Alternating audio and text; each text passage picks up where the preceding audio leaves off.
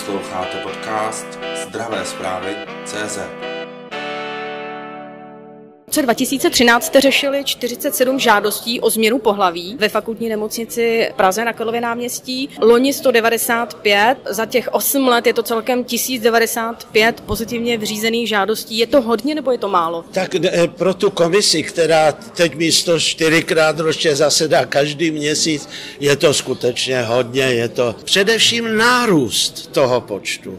My vidíme téměř exponenciální teda křivku nárůstu nárůstu počtu žadatelů a tento trend stále pokračuje dál a dál. Já ve své ambulanci už neřeším téměř jinou problematiku než, právě genderovou problematiku. Takže Uh, uh, už přemýšlím nad tím, že bude potřeba přijmout další kolegy, kteří se budou specializovat jenom právě na problematiku poruch pohlavní identity. Kolik tedy v České republice máme takových center, řekněme, eh, která se zabývají touhle problematikou změny pohlaví? Je tedy uspokojena ta poptávka, jsou dlouhé čekací doby, jak to vlastně vypadá v praxi?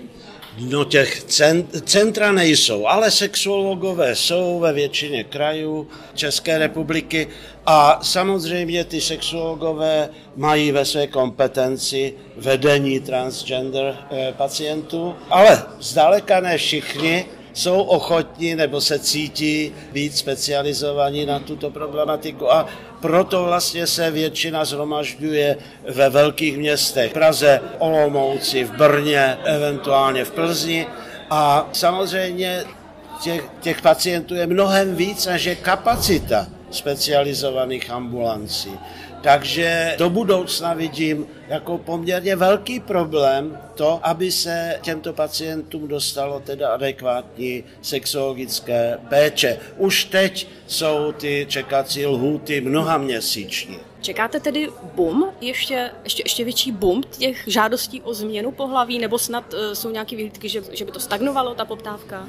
Zatím vidíme všude ve světě, že v posledních letech prudce narůstá zvláště počet adolescentních pacientů s nejistotou nebo přímo s opačnou identitou až o tisíce procent ve Spojených státech, ve Švédsku, ve Velké Británii. Tento trend začíná pomalu i u nás. Už stále více máme pacientů v adolescentním věku, kteří k nám přicházejí právě s prozbou, se žádostí o změnu pohlaví. Pochopila jsem tedy z vaší řeči správně adolescentů, to znamená, že opravdu může o změnu pohlaví požádat eh, adolescent od 15 let, je to tak? Ne, ne. Eh, co se týče českého zákona o změně pohlaví, u transexuálních pacientů je minimální věk pro chirurgické zákroky, pro úřední změnu pohlaví, která potom následuje 18 let.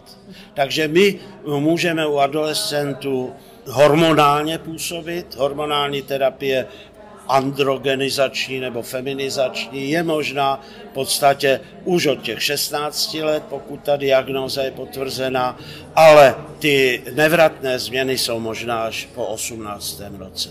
Já se ještě zeptám, eh, to jsou poměrně mladí lidé, vstupuje do toho procesu nějak rodina, matka, otec. Jakou, jaké máte zkušenosti například vtažením rodičů do, do řešení této otázky a před vyšetření? Když se zeptáte našich pacientů, co bylo pro ně nejtěžší, tak v podstatě téměř všichni odpoví, že sdělit to rodičům. A rodiče reagují velmi různě. Stále víc je těch naštěstí, kteří jsou informováni o problematice a reagují střícně a respektují, akceptují svého potomka.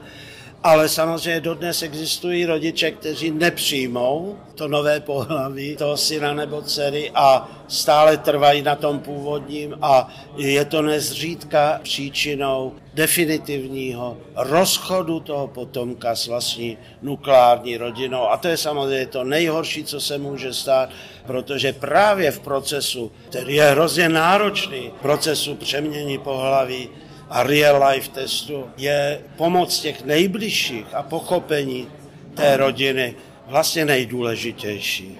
Co byste proto doporučoval rodičům, když za ně přijde jejich eh, dítě, o kterém potom vůbec netuší, že se v něm něco takového děje a něco takového řeší? Jak by měli reagovat, čeho by se měli držet, nějaké jednoduché základní doporučení?